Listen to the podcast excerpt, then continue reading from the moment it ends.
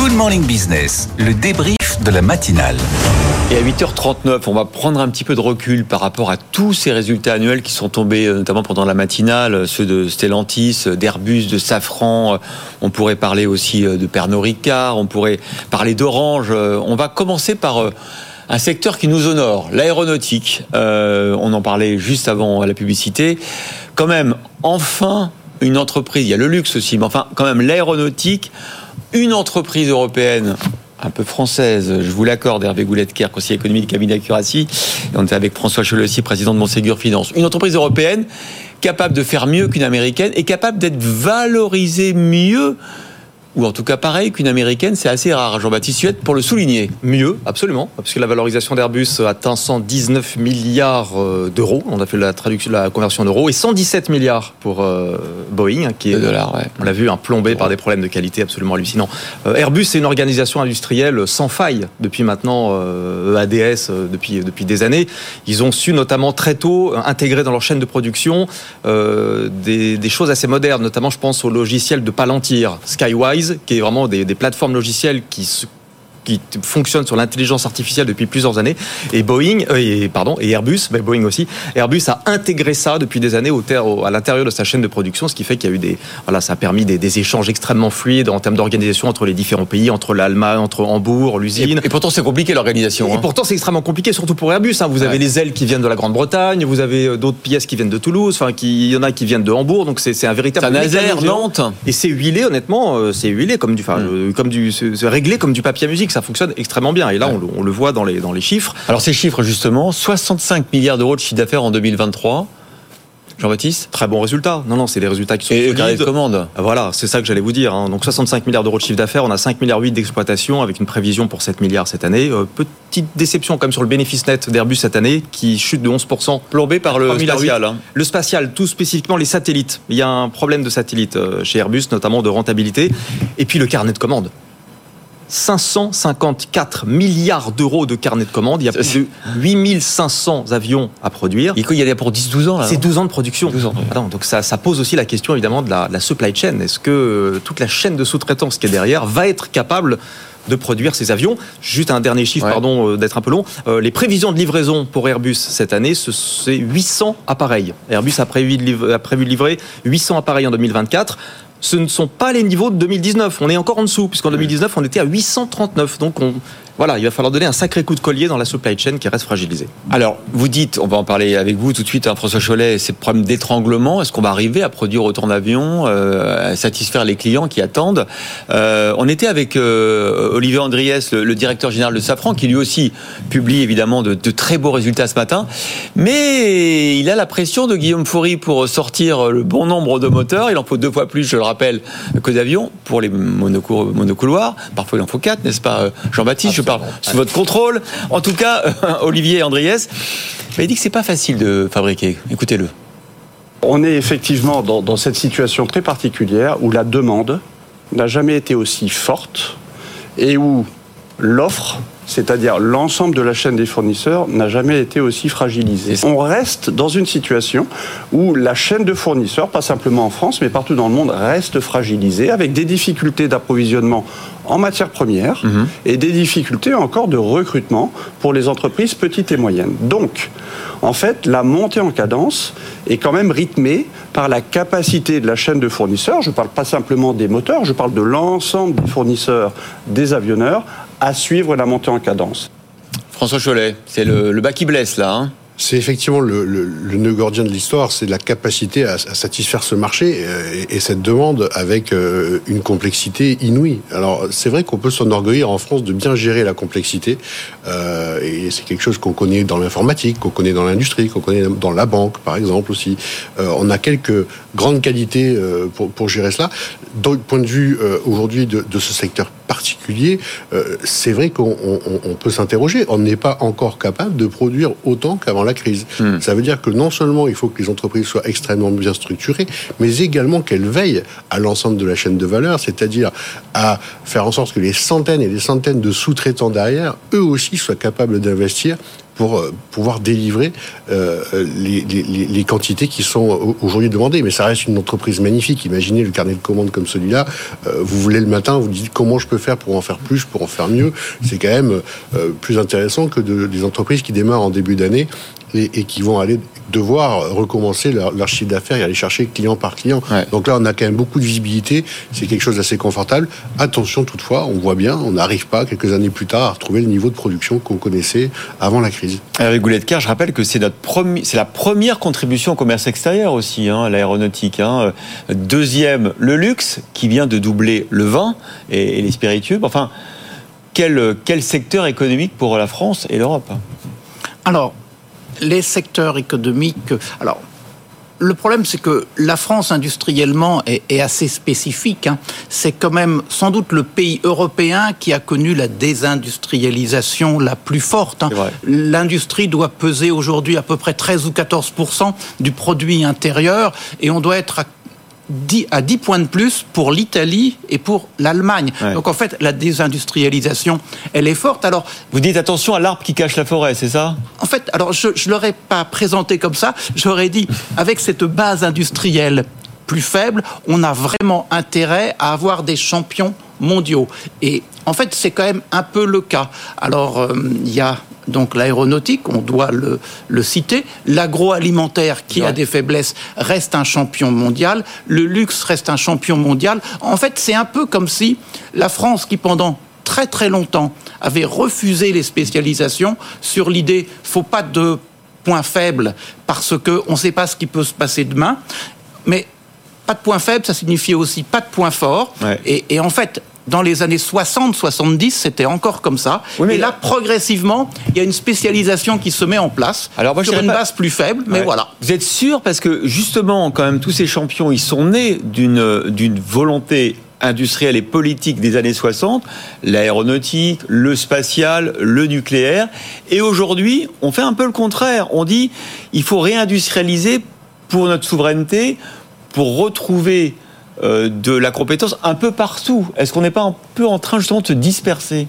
Alors, il y a, c'est en trois temps en fait. Il y a le premier temps, les années 60, la grande époque du plan français. On voulait un champion par secteur mhm. et on l'a fait. Et puis après, il y a eu l'ouverture du monde et, il y a eu une question de taille critique et un champion par secteur, ça ne fonctionnait plus. C'est là où il y a une désindustrialisation. La France souffre, sauf qu'on garde sur un certain nombre de branches des compétences fortes qu'on arrive à imposer au niveau mondial. Et aujourd'hui, on a un peu envie de dire qu'on revient à la logique des années 60. On veut pas de points faibles. Et en considérant qu'on n'a pas de points faibles, on ne se pose pas la question est-ce qu'on aura des points forts? Les modèles économiques qui ont réussi, que ce soit les Britanniques dans leur temps, les Allemands pendant très longtemps, c'est quand même des modèles économiques où pour des économies de notre taille, de taille moyenne, il faut quand même se spécialiser. Et donc dire que l'on revient à pas de points faibles, je veux être présent partout, je suis pas sûr que ce soit un modèle qui fonctionne. Je suis d'accord. François? Oui, je partage un peu cet avis également. C'est-à-dire qu'il ne faut pas trop se disperser. Maintenant, il faut concentrer nos forces. Euh, oui, ou, alors prendre des marchés de taille mondiale. Et ça mm. nous permet de rebondir sur l'idée de Stellantis, qui était une. Alors, juste, juste avant, Jean-Baptiste voulait dire un petit mot sur, sur, sur la dispersion, effectivement, parce que la dispersion, elle a permis à Airbus d'avoir aujourd'hui des positions dominantes. À l'inverse, regardez ce que chez nous, ce qui se passe dans le nucléaire. On s'est pas du tout dispersé. On s'en est même pas occupé pendant euh, de très nombreuses années. Quand vous dites dispersé, vous voulez dire quoi? Bah, C'est-à-dire qu'on on avait, on avait plusieurs pays qui collaboraient ensemble. C'est ça en termes de dispersion. Donc ça, ça, a quand même donné, ça a permis à Airbus de devenir aujourd'hui ce qu'est Airbus avec l'Italie, l'Espagne, l'Allemagne. On a quand même un groupe qui est très fort et qui rivalise avec la Chine, avec les États-Unis évidemment. L'exemple du nucléaire, on est resté un peu tout seul dans notre coin. On n'a pas investi pendant 20 ans, 30 ans, et aujourd'hui, on n'a plus de compétences. C'est-à-dire pour reconstruire la filière nucléaire, retrouver des soudeurs, retrouver des ingénieurs, on galère, clairement. Mmh. Mmh.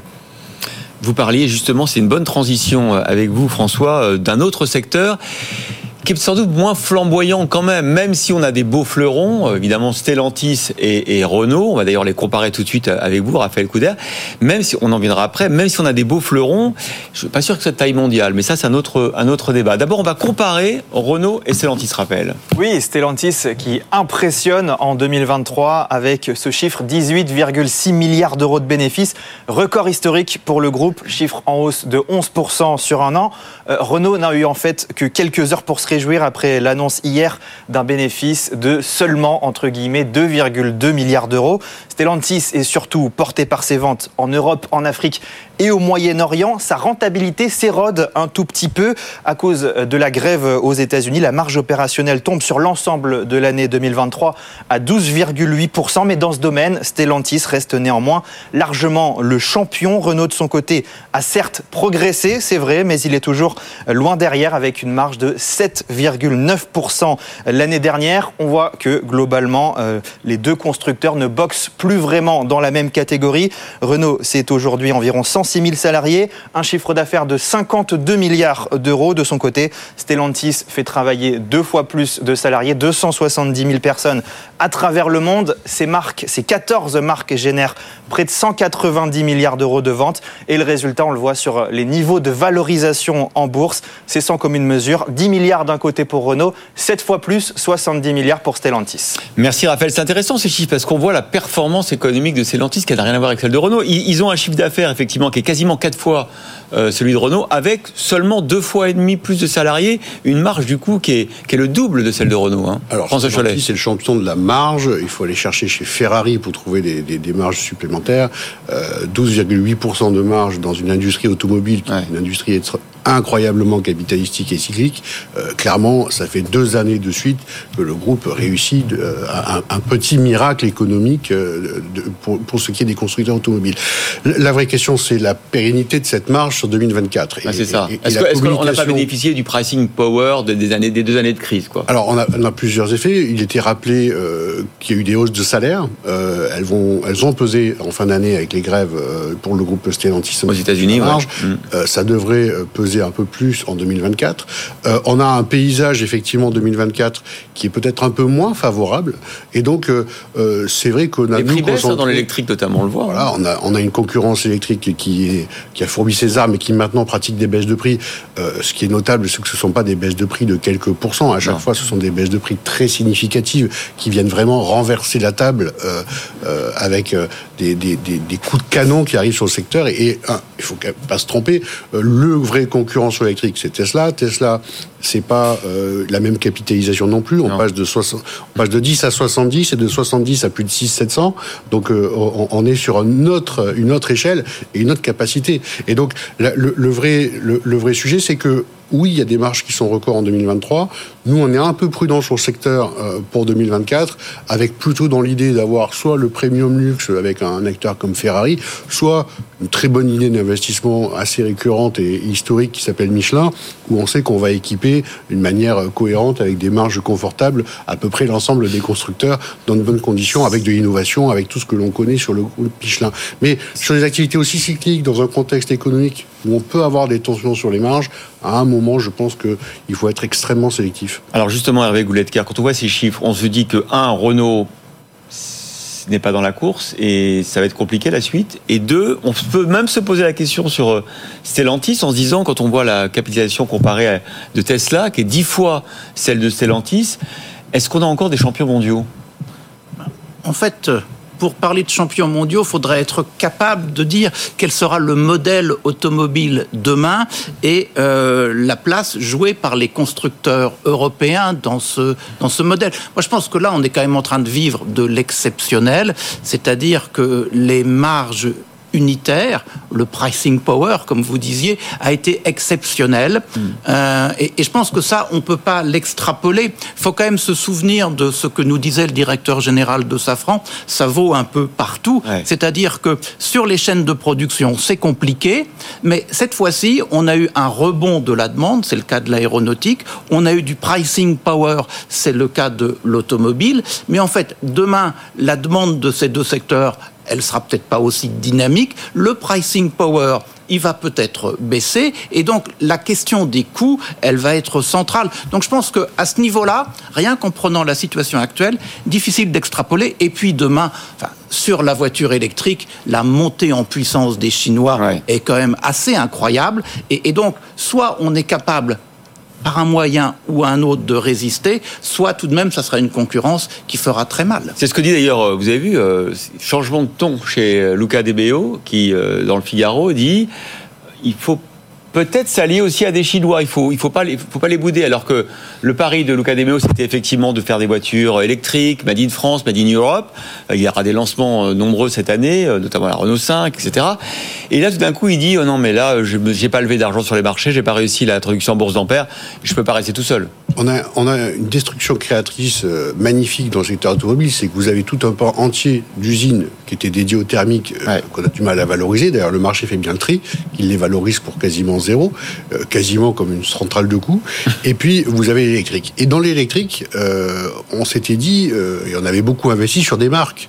On a tous vu des milliers de publicités sur les marques de constructeurs automobiles. Mmh. Et on imaginait donc qu'il y avait une résistance, une barrière à l'entrée, que les consommateurs seraient fidèles aux marques historiques. La vérité, c'est que quand les Chinois sont arrivés avec leurs véhicules, ils ont pris et ils sont rentrés avec des niveaux de part de marché absolument étonnant euh, qui montre bien qu'en fait le consommateur qui vient sur ces produits-là aujourd'hui a une approche extrêmement orientée prix euh, et, et, et, de ce point de vue-là se moque finalement du passé et repart à zéro.